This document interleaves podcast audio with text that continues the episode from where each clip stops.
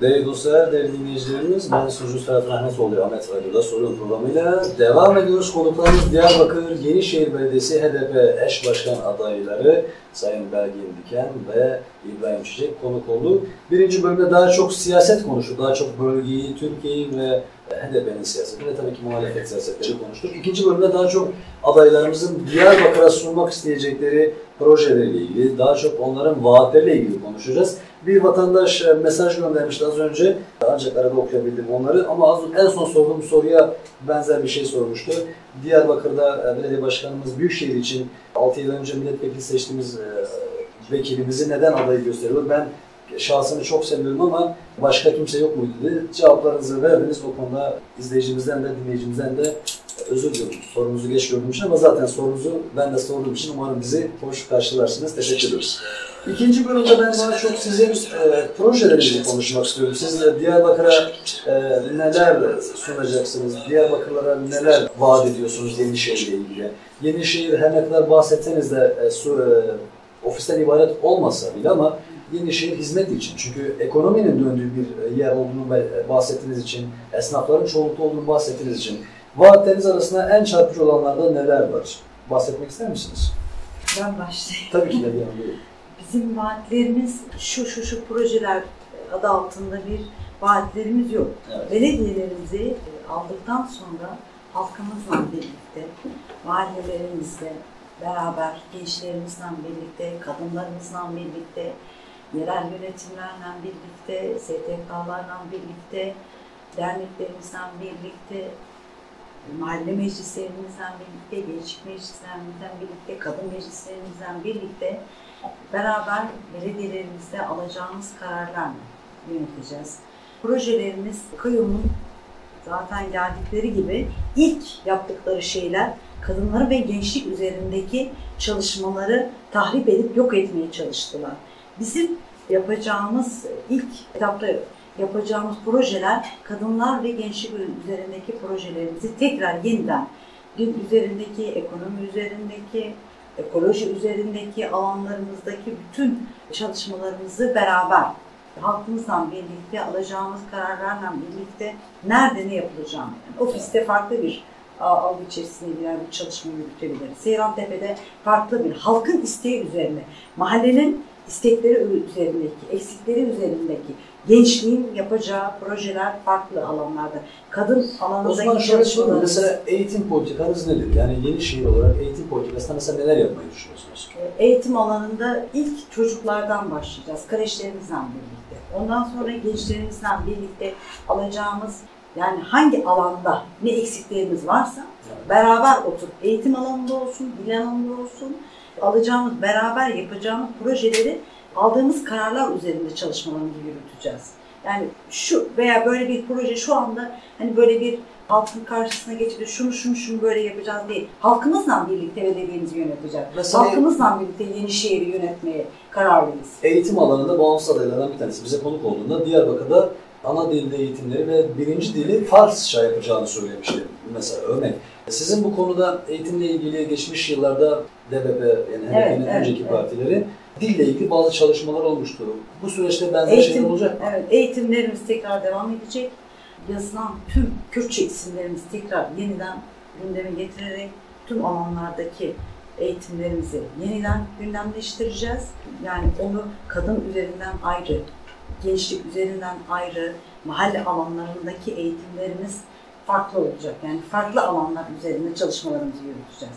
Şimdi tabii şöyle, eğer başkan da ifade ettiği gibi mahalle düzeyinde farklı bir meclisleşme modeli oluşturup ya da var olan meclis komisyonlarımızı güçlendirip belediyemizin de onun bir parçası olacak şekilde bir planlamaya gideceğiz.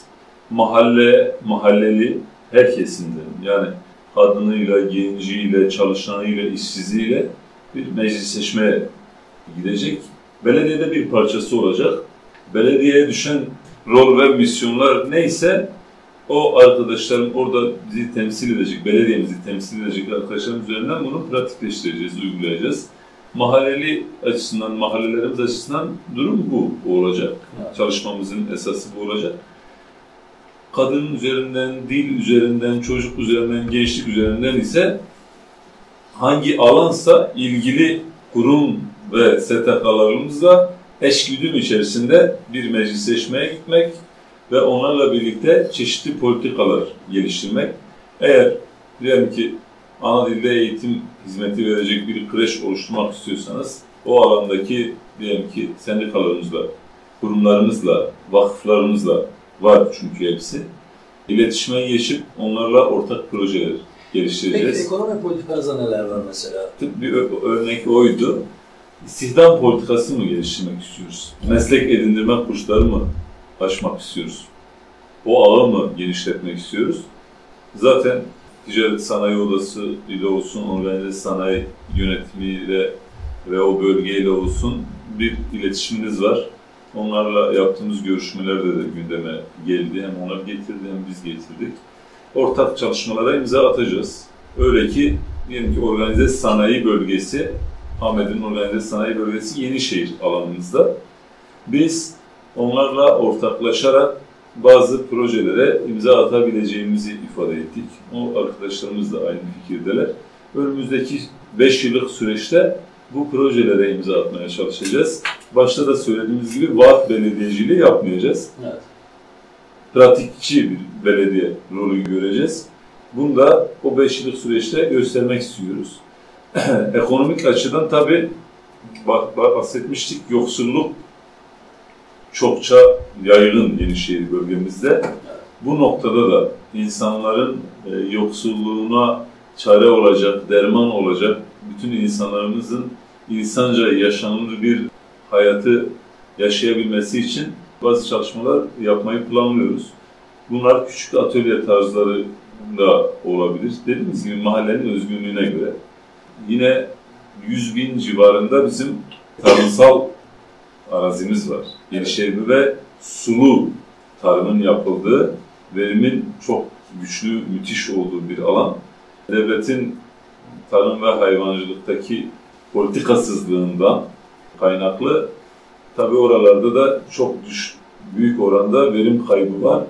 Tabi devletin bu fahiş zamları, bu son dönemdeki zamlar da etkili oldu. Bizim yine oralarda kooperatifçiliği geliştirecek e, ya da çiftlik tarzında ortaklaşa yapabileceğimiz çalışmaları önümüze koymayı düşünüyoruz. Çünkü uygun bir alan. Peki Dicle küçük, Havzası'ndan küçük esnaf için neler yapmayı düşünüyorsunuz? Mesela e, özellikle ofis bölgesi veya çevresi veya diğer alanlardaki mesela sizin alanınız bayağı geniş. E, Ta organize sanayipler varan bir alana sahipsiniz ama küçük esnaflar için neler düşünüyorsunuz? Ya biliyorsunuz yani kapitalizm kendini aslında AVM'lerle var eden, marketler zincirlerine dayanan bir anlayışı dayatıyor.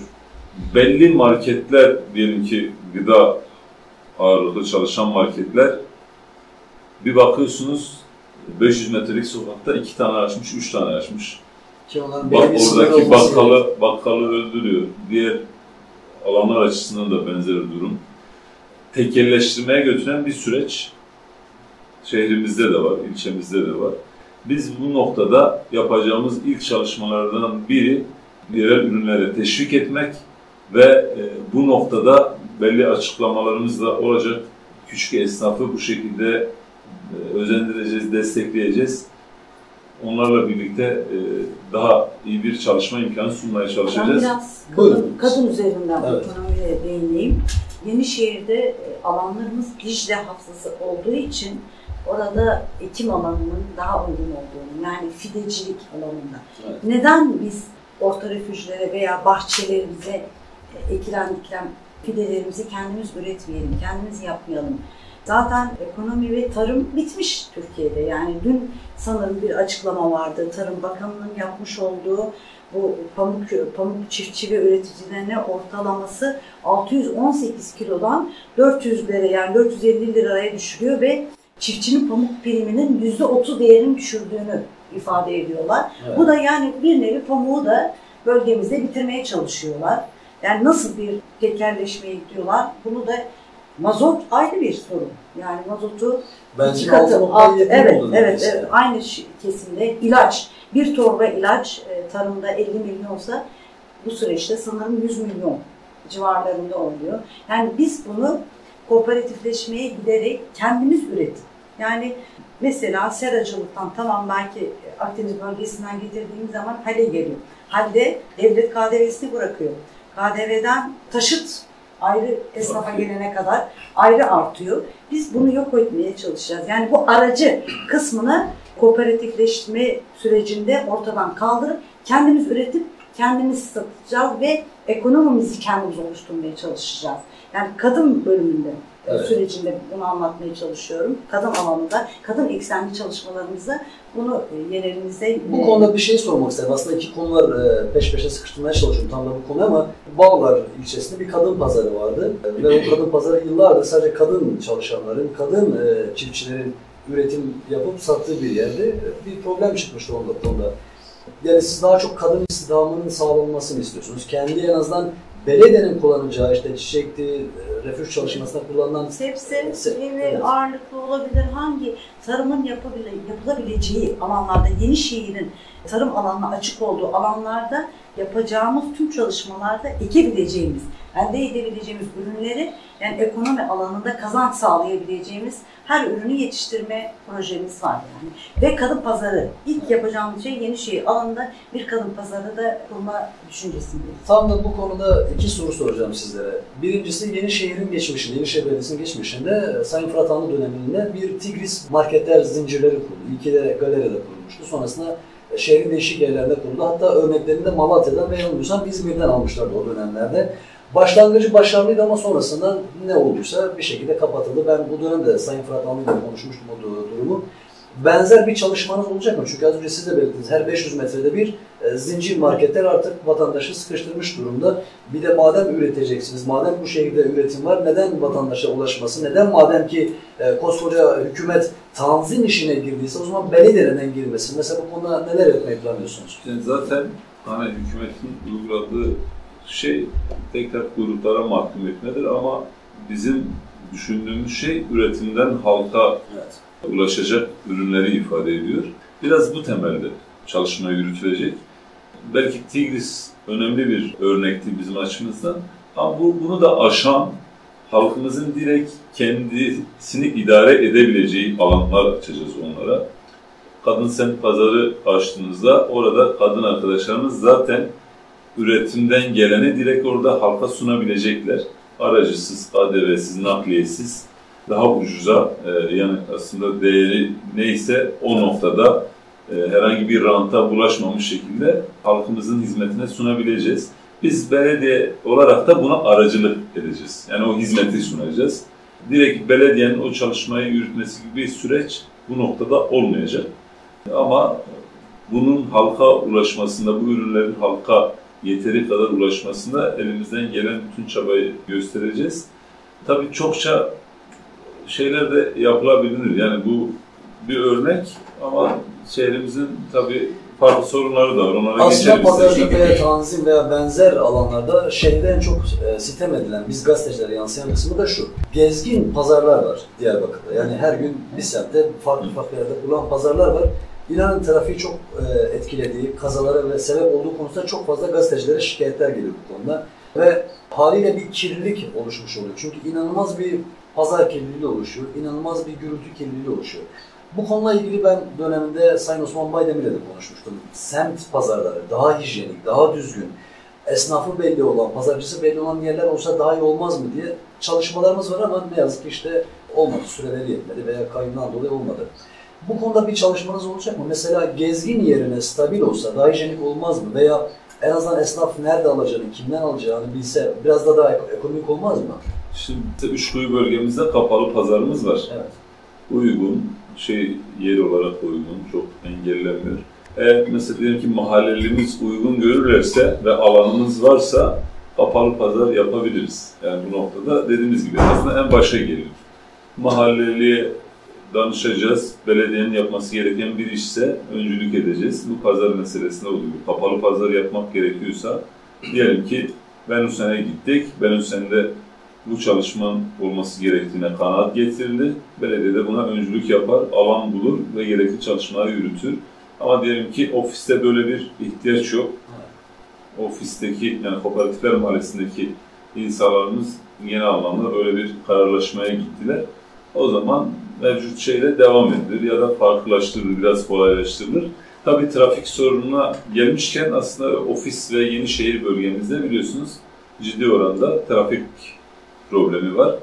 Bu noktada bazı öngörülerimiz var. Bu noktada bazı çalışmalar yapmak istiyoruz. Neler gibi mesela? Ee, biliyorsunuz çok yıllık binalar var artık. 30 yılı, 25 yılı, 40 yılı aşan binalar var. Bunlar peyderpey düzenleniyor Dönüşümden yeniden. Bir dönüşümden geçiyor ama bu dönüşüm çok böyle hani çevreci ya da Kontrollü. halkın çıkarına uygun bir süreçte ilerlemiyor. Trafik problemi noktasında kısmen de olsa çare olabileceğini düşünüyoruz. Bu binaların bir kısmını dönüştürürken çok katlı otoparklara dönüştürebilirsek ki böyle bir düşüncemiz var. O onun üzerinden belki ofis ve yeni şehir trafiğimizi kısmen rahatlatabiliriz. Ciddi bir sorun olduğunu biz de görüyoruz. Bu noktada bazı çalışmalarımız olacak. Bunu artık en kısa sürede e, toparlayıp o hizmeti de sunmak isteriz. Peki her ne kadar mesela hani Sur ilçesi kadar olmasa bile bir turizm politikası olmak zorunda şehrin genelinde. Her ne kadar büyük şehir olsa ama siz bağımsız bir belediye başkanı adayı yani bağımsız derken büyük şehirden bağımsız bir yeni şehir belediye başkanlığı olarak.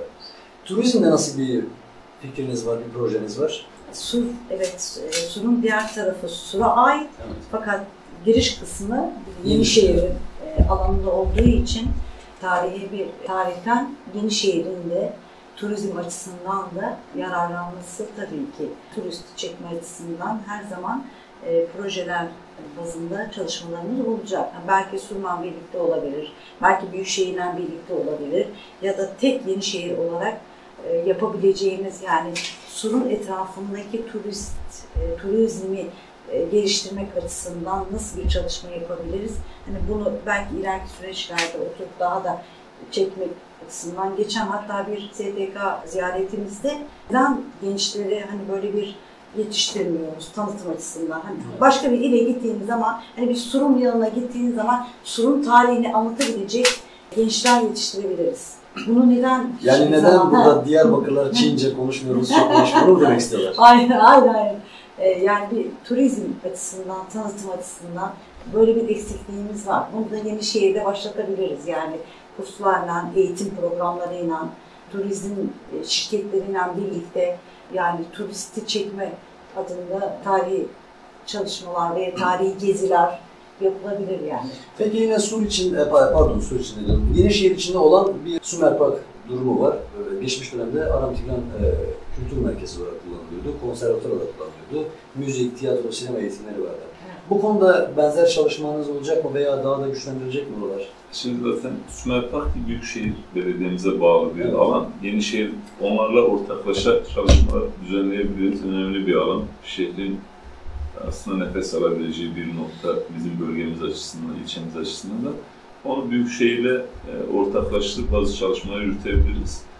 Aslında Yenişehir'le Sur'un ortak çalışma yürütebileceğiniz de kardeş ilçede diyebiliriz. Ama ben onu şöyle özetliyorum aslında. Diyorum ki Sur kalbimiz, Evet. Yenişehir gözümüz, kalbimizi gözümüz gibi koruyacağız. Sur'u da koruyacağız, Yenişehir'i de koruyacağız. Bunu bir turizm hamlesine de beraber Sur'daki arkadaşlarımızla dönüştürebiliriz. Aslında Sur'un gözü Yenişehir. Dışarıdan Sur'u tamamen, neredeyse tamamen biz e, Yenişehir ilçesi olarak kuşatıyoruz. Sur'u da koruyacağız. E, Yenişehir'i de koruyacağız. E, Tabii bazı çalışmalar önümüze koyacağız bu noktada. Ama şeyin tabii Yenişehir ilçemizin şöyle bir önemi var. Birçok kurum kuruluşun olduğu bir alan. Evet. Sivil toplum örgütlerimizin çokça bulunduğu bir alan. Bizim iletişimlerimiz var. Hem tarihi, kültürel değerler açısından hem diyelim ki yaşayan halklar açısından önemli bir yere sahip. Onu eski özlenen günlerine diyelim, ulaştırmak için elimizden geleni yapacağız. Ben bir fotoğraf gördüm, çok içim acıdı. 1981 tarihli. Şu anki Ordu evinin oradan tek kapıya bakan bölgede harika bir şehir görünüyordu. O yeni şehir, yeni şehir o şehir. Ama ne yazık ki o günden bu yana, hem devletin politikaları hem sonrasında belki 1999'dan bu yana bizim tam anlamıyla yeni şehri, yeni bir şehir yapamamızdan kaynaklı biraz geriye gitmiş bulunuyoruz. Eski o ruhuna kavuşturmak için biraz çabalarımız olacak bu 5 yıllık Bir süreçte. konuda Şey buyurun biraz siz devam edin. Sümer Park'ı sormuştunuz. Evet. Sümer Park'ın şu andaki kayyumdaki tahribatı ne durumda onu bilmiyoruz. Seçimden sonra Sümer Parkı tekrar Yenişehir alanındaki en büyük çalışma alanımız ve orada, biz orada kadın çalışmalarımız spor kompleksleri, gençlere yönelik, kadınlara yönelik bizim seminerlerimiz olsun, projeler olsun, Avrupa Birliği'yle birlikte aldığımız çalışmalar olsun, ve Yenişehir'in, Yenişehir üzerindeki tüm alanlardaki çalışmaların bilimleri orada çalışmalar devam ediyordu ve bu çalışmaları tekrar yani e, Yenişehir olarak bu alanımızı tekrar kullanım haline ve yönetim alanındaki kadın birimlerimiz olsun bir kısmını orada çalış tekrar yeniden çalışma alanını beraber Benim gazetecilik tarihimde yaklaşık 20 yıl geçti Diyarbakır'da. e, İstanbul'da yapılmış ama her dönemde yani Osman Baydemir, e, Fırat Anlı, Feridun Çelik döneminden önce de ve sonrasında da hep e, haberlerini yaptığımız bir ofis alt geçit kısmı vardı. Biz oraya Korkut Tüneli derdik. İnanın 2000 yılında gazetede yazdığım başlık oydu. E, Korkut Tüneli diye. Aradan yıllar geçti. 2010 yılında yaptığım haber yine oydu. Korkut Tüneli diye. E, şahsımın kayyumu alkışladığı tek projedir. E, ben bizzat o dönemde Osman Baydemir'le görüşmüştüm. Sayın Selim Kurbanoğlu'yla görüşmüştüm. Şöyle bir mevzuattan dolayı bir türlü yapılamamıştı orası. Büyükşehir'e ait alan, Yenişehir'in kapsama alanı veya değil e, mevzusundan hep orası böyle bir köhne yer kaldı. Diyarbakır'ın ki ofis e, merkezi sayılan bir yerdi. Hep böyle itilmiş bir yer kalmıştı. Lambası bile yoktu. Orada kadınlar, çocuklar, yaşların e, geçmeye korktuğu bir yerdi. Şahsen açık açık yürekle söylüyorum. Kayyum geldiğinde vay be dediğim tek çalışma, alkış tuttuğum tek çalışma diyebilirim. Yeraltı, ofis yeraltı Ofis yeraltı çarşısı. Biz geçen başkanla birlikte gezdiğimizde halkın, e, esnafın bize yani oraya kayyumun bir şey yaptığını anlatmadılar. Sadece bizden istediler yapılması gerektiğini, kapıların ve giriş çıkışların köhne yerler olduğunu, değişim olarak ve ışıklandırma olayının eksik olduğunu bizler de esnafımızla birlikte başkanla birlikte gezerken onlara bu sözü verdik. Yani büyük şehir olarak ve yeni şehir olarak Umarım siz bunları- daha bir level öteye götürürsünüz. Çünkü gerçekten orası gözde bir yer. Yani 20 yılda ben oraya hiçbir şey yapılmadığını, ilk defa sadece lambaların ve duvarların yapıldığını, biraz süsleme tabela asıldığını görmek e, her ne kadar bir önceki dönemde e, bunu ister eleştiri kabul edin, sizden önceki. Devam Partisi'nden dolayı ama önemli bir yer. Mesela Ankara'da benzer yerler var. İnanılmaz bir görsel hale getirmiş. Yani Diyarbakır'ların arabayla oradan geçmek isteyebileceği bir yerken çok böyle korkutuyor. Ben şahsen bir anım da var orada. 3-5 tane delikanlı bir kızı sıkıştırmaya çalışıyordu. Kahramanlık yapıp kurtarmıştım oradan ama inanın insanlar oradan geçmek istemiyordu. O yüzden e, bu e, önemli bir şey. Hani Sümer projelerimizde Park'tan da de- bahsederken evet, de evet. yani vatandaşlar bazen sizden hizmet beklerken bu büyük şehir mi, yeni şehir mi diye beklemiyor. Belediye olarak sizi biliyor, ofis olduğu için Tabii, yeni tabii. biliyor. Biz e, arkadaşlar biz gezerken Evet. bütün esnafımızı tek tek elini sıktık, sorduk. Bize aktardılar sorunlarını.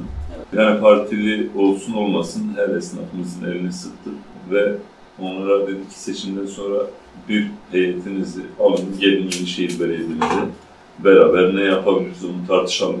E, Mesela şu anki temel sorun orada asfalt yapıldığı halde damlama yapılıyor. Şikayetlerini aktarmalarına rağmen tabii bu kayyum şeyinde e, çare bulunamamış. Şu an damlama devam ediyor orada. Yapacağımız ilk işlerden biri o olacak. Orada ilginç bir olayı da sizinle paylaşalım yeri gelmişken. Biz yeraltı çarşısını gezerken kayyum ve ekibi de geldi ama bizim orada olduğumuzu öğrenince geç girdiler içeri. Bizim çıktığımızı düşünerek girdiler herhalde. Üç koridor var biliyorsunuz. Üçüncü koridorda karşılaştık.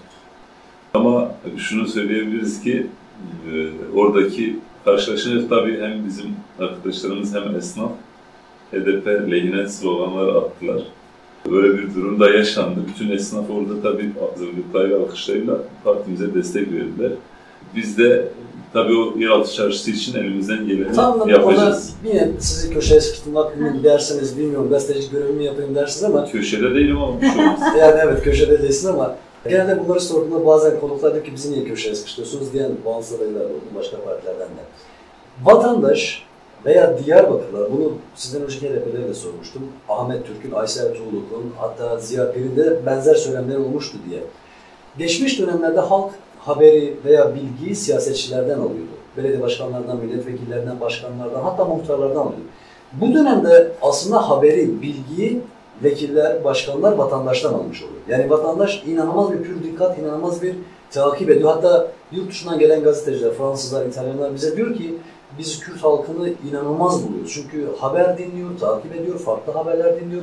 E, yandaş veya yandaş olmayan haberleri takip ediyor diye. Siz hiç şunu düşünüyor musunuz? Mesela hani bir de Nevruz'u konuştuğumuz için işte sokak gezmişsiniz mesela orada vatandaş sizi destekleyerek alkış çalmış mesela kayyumu değil de sizi. Mesela kayyumu alkışlamış olsaydı da siz değil incinir miydiniz? Yani vatandaş size gerekeni veriyor da siz mi eksik, siz derken partinizden bahsediyorum, siz mi onlara eksik kalıyorsunuz hiç diye düşünüyor musunuz? Evet, yani tabii halkımız çok politik, çok bilinçli bir halk. Bizim aslında daha rahat olmamızın temelini bu oluşturuyor. Tabii ki kayyumu alkışlasa, kayyumun hizmet ettiği, onlara onlar lehine çalışma yürüttüğün anlamına da gelebilirdi. Ama bunun orada hani birebir gören eş başkan adaylarıyız, arkadaşlarımızla beraber bunu gördük. İncinmeyiz. Eğer kim olursa olsun bu halka, insanlara, insani ölçülere uygun, menfaatçi bir tarz, bir anlayış gütmeden hizmet edecekse başımız gözümüz üstüne. Ama yok. Menfi bir takım çıkışlarla, anlayışlarla zaten gasp edilen bir belediyeye atanan memurun alkışlanması da bilinçli politik seçmen nezdimizde mümkün de değil. Ama tabii şunu görüyoruz yani halkımızın bu bilinci ve politikliğine saygı duyuyoruz, onur duyuyoruz. Bizim de halkımızla ortaklaşma için büyük çabamız olacak. Farklı bir yerden gelmedik. Aynı coğrafyada büyüdük, aynı dili konuşuyoruz, aynı sorunlarla karşılaştık. Hiç de öyle görmüyoruz. Belediyeler halkımızın diyoruz çünkü. Halkımız bize evini, dükkanını, iş yerini açıyor. Belediyeler de onlarındır. Bu böyledir. Bu ilişki biçimini daha da güçlendireceğiz. Belediyeyi böyle karakol mevcut düzen için söylüyoruz. Karakollaşmış bir yapıdan kurtaracağız. Ama kendi karakollarımızı da yaratmayacağız. Kapılar açık. Belediyeler halkımızın, halkın evleri bizimdir. Bu anlayışla hareket edeceğiz. Bu çalışmayı yürüteceğiz. Karakol demişken şu bilgiyi de paylaşalım dinleyicilerimizle ve izleyicilerimizle. Son 3-4 gün önce diyelim biliyorsunuz birkaç polis kulübesi vardı Yenişehir Belediyesi'nde. Siz de belki gözlemlemişsiniz. Onlar kaldırıldı. Sadece giriş kulübesi şu an mevcut. Ve orada da artık umutların kırıldığını, herkesin tasını tarağını topladığını söyleyebiliriz. Bir duyumu daha paylaşabiliriz. Onu netleştirirsek onu da paylaşacağız.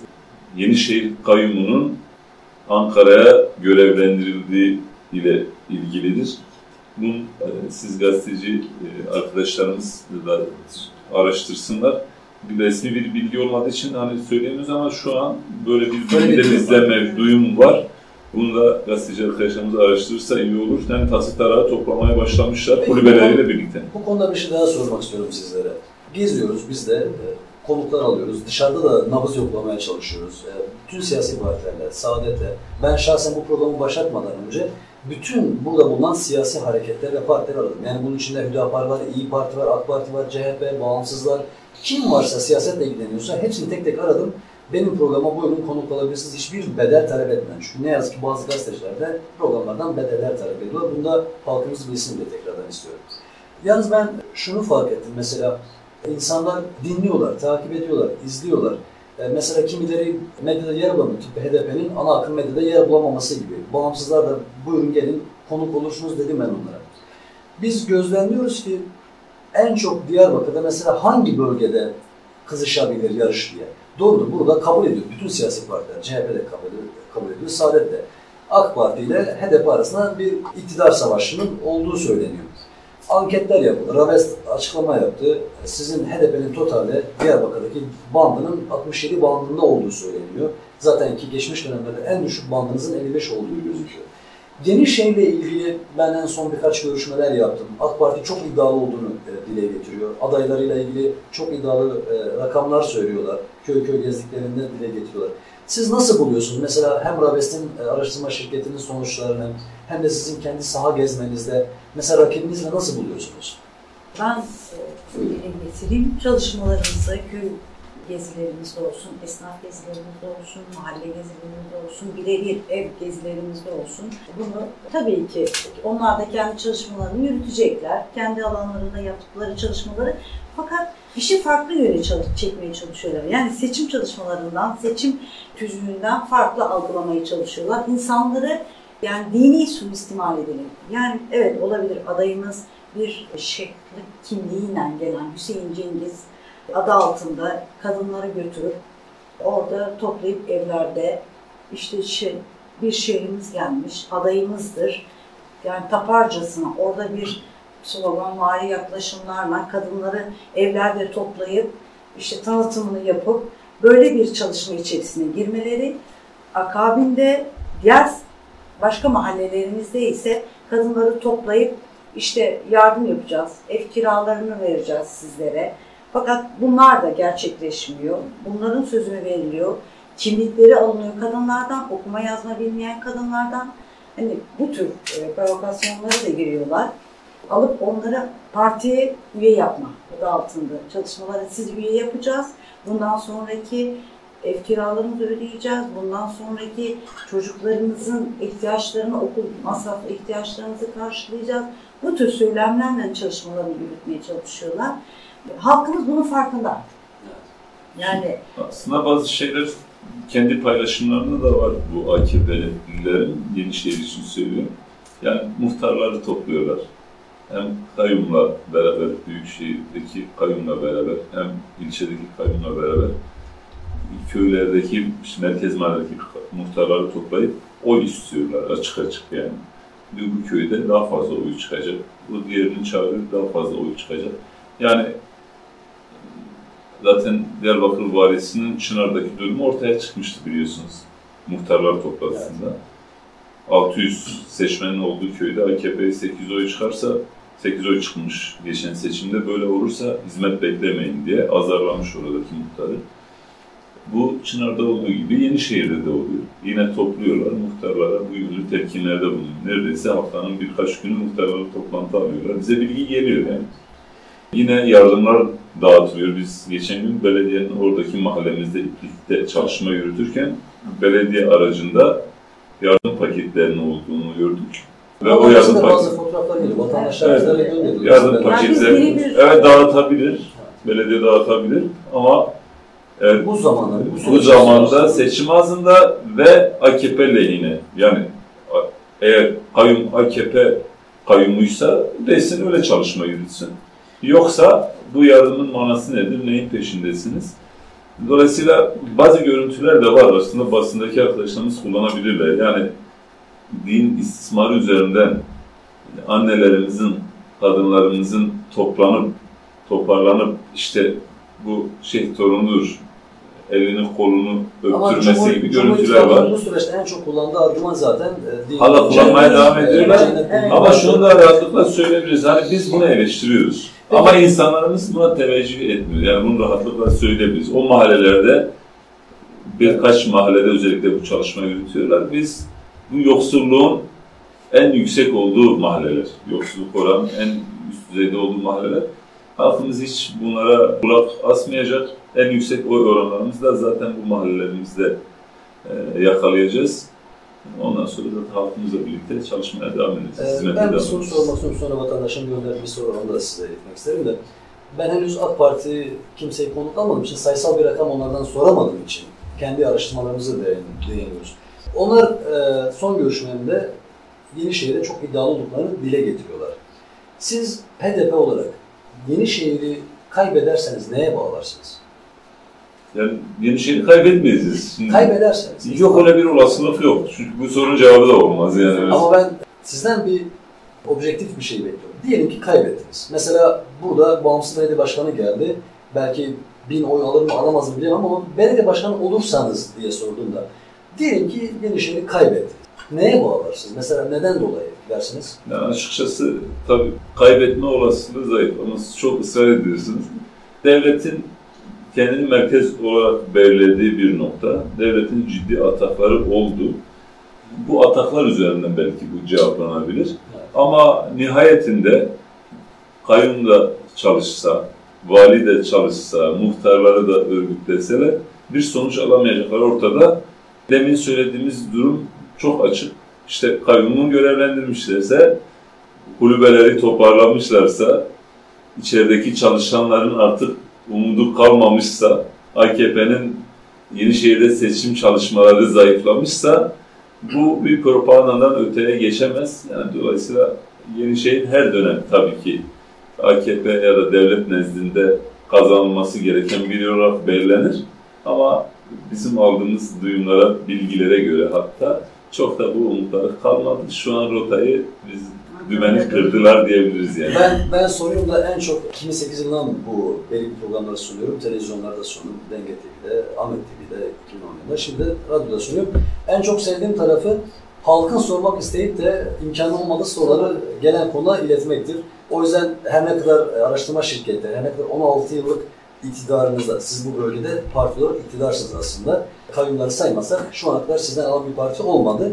O yüzden yine de sormam gerekiyor çünkü vatandaşlar iletiyorlar. Şimdi bir vatandaş az önce tekrar mesaj göndermişti Sayın Selçuk Mızrak'la ilgili. Şunu sormuş. Diyarbakır'da yerel medyanın durumu malum. Gerçekten bölge illerden daha kötü durumda. Diyor ki 3-5 televizyon, 3-5 gazete kalmışız ve zor koşullarda onlar da faaliyetlerini yürütüyorlar. Belediyelerin yerel medyayı güçlendirmek için yapacağı bir çaba olacak mı? Mesela nasıl ki ticaret odası, nasıl ki işte Karşıda Kalkınma Merkezi hibe programları alıp da aslında eğitim içerisinde bazı kadınlara yönelik, çocuklara veya dezavantajlı vatandaşlara yönelik çalışmalar yapıyor. Medya yönelik bir çalışma yapılacak mı? Çünkü gazetecilik, biz radyo televizyonuz ama gazetecilik ne yazık ki resmi ilanlara bağlı kalıyor ve resmi ilanlarda nasıl döndüğü aşikar. Televizyonculuk, radyoculuk mesela öldü. Ben 2008 yılında yani çok ciddi bir zaman dilimi öncesinde bu programı televizyonda sunuyordum. 2010 yılında da televizyonda sundum. Şu an televizyon mesela teknik imkanları yok ama radyoda sunmak zorunda kalıyoruz. Yine de sesimiz ulaşıyor. Gazeteci arkadaş galiba soru ileten.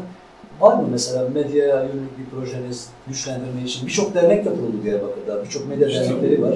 Yani yerel medya derneğimiz var. Evet. Diyelim ki yerel medya derneği öncülüğümüzde belediyelerimizle ortaklaşarak bazı projeler geliştirebilir. Yani yerel yereli özendirmek, yereli, yerele teşvik etmek, yerel medyayı, gazeteciliği güçlendirmek, gazeteleri güçlendirmek biliyoruz. İşte pazar günleri artık birkaç hafta oldu sanırım.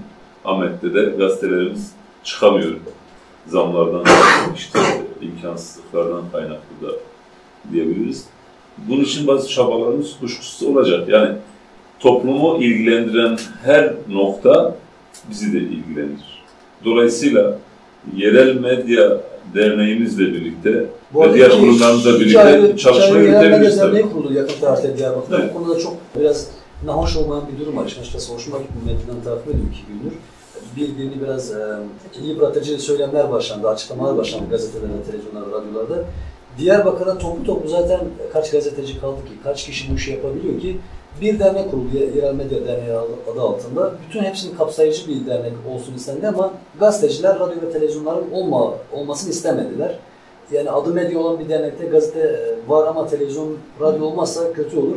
Şimdi ikinci bir dernek kuruldu. Bunlar da e, sadece gazeteciler. Onlar e, işte muhalif oldular birbirine ve son bir haftadır birbirine karşı sağ sol duruşlarla yıpratıyorlar. Bu da hoş bir şey değil. Bir Ya zaten iktidarın yaptığı bir Evet, evet. Bu, bu da yani onların ortaya getirdiği bir durum sonuçta. Yani bizim Türkiye genelini bırakalım da yani genel olarak bölge olarak bile bırakılmadı yani biliyorsunuz ne gazetelerimiz kapandı. Kadın alanındaki çalışmalarımız yapılan gazetelerimiz kapandı. Kadın gazetecilerimiz tutuklandı. Basındaki e, arkadaşlarımız tutuklandı. Yani her o alana da e, müdahale etmeye çalıştılar ve o yani o gazete ve basın bölümünü de yok etmeye çalıştılar. Çünkü bizi yani çalışmalarımızı aktarabileceğimiz alanlarımızı da kendilerince yani bir nevi bitirmeye Aslında bizim sektörün biraz da şu handikapı var. Teknoloji birçok alanı öldürdü. Mesela gazetecilik Evet, yakın tarihte diyecektim, gerçekten bitmiş olacak. Çünkü ulusal Yani ana akım medya gazeteler de evet, kapandı. evet. Yıllarca müzik e, sektörüne e, yön gösteren televizyonlar, radyolar da kapandı. Mesela biz bile e, zor koşullarda ulaşıyoruz vatandaşlarımıza ama gazetecilik biraz daha bundan kötü bir şekilde nasibini aldı ama bugüne kadar da gazetecilik basın inan kurumundan para desteği alıp ayakta kalabilmeyi başarmışken radyo televizyonlar bunları sağlayamadı. Gazeteciliği de bırakmadılar. Köşe yazardı Evet, ve evet, ki. kalkıp bir yazı Ama aklıma yazdığı da zaman evet yani hemen tutuklama kararıyla yani orada Hükümet onu ilişkili Evet, daha evet, çok evet. ama biz yerelde bütün arkadaşlarımızı ortaklaştıracak bazı projeler üzerinde duracağız. biz de o Arkadaşlarımızın çoğunu tanıyoruz. Zaten o derneklerin kavgasından ziyade o derneklerin, derneklerin Tabii. yarış içinde olmasını ben yeğlerim. Bir medya kuruluş şirketi sahibi olarak ben de bunu yeğlerim. Ben katıldığınız için çok teşekkür ediyorum. Son sözleriniz varsa alabilirim kısa kısa. Biz teşekkür ederiz bize bu imkanı sunduğunuz için. 9 günümüz kaldı. 10. gün halkımızla birlikte zaferimizi kutlayacağız. Yenişehir'de, Büyükşehir'de, bütün ilçelerimizde, Ahmet'in bütün ilçelerinde de çok iddialıyız. Zaten var olanın üstüne de bu ciddi e, çıkış yapabiliriz. Bazı belediyelerimizi alabiliriz. Çermik ve Çüngüş belediyelerimizi de almak Uzun umuduyla zamandır alamadığınız yerler Evet, e, bu sefer umudumuz çok fazla. Arkadaşlarımız ciddi çalışma yürütüler, onlara da başarılar diliyoruz. Ahmet'te 18'de 18 yaparak Büyükşehir Belediye'mizle beraber büyük bir başarıya imza atacağız. Yüksek oy oranlarıyla halkımızı selamlayacağız. 5 yıl bizimle beraber çalışacağız, beraber üreteceğiz, beraber kazanacağız. Sizin son sözleriniz Halkımızla birlikteydik bu sürece kadar. Ee, yine birlikteyiz, var olacağız, biz varız. Varlığımızı yerel yönetimlerle birlikte, tüm belediyelerimizle birlikte, halkımızla birlikte yöneteceğiz. Teşekkür ederim katıldığınız için programa. Değerli dostlar bir sorun programı daha sonuna gelmiş bulunuyoruz. E, Dolu dolu iki saati daha geride bıraktık. Haftaya yine farklı farklı konuklar almaya devam edeceğiz. Saadet Partisi'nden söz aldık. Sa- Saadet Partisi Kayapınar ilçe başkan adayını konuk alacağız. Salı günü eğer bir aksilik olmazsa. Halen AK Parti'den e, bu konuda programımıza katılsınlar diye taleplerimiz var. E, Diğer siyasi e, partilerden de devam edeceğiz konuklar almaya. Ben sunucu Serhat Mehmetoğlu. Yine bir sorun programının sonuna geldik. Görüşmek umuduyla. Sevgiyle kalın. Hoşçakalın.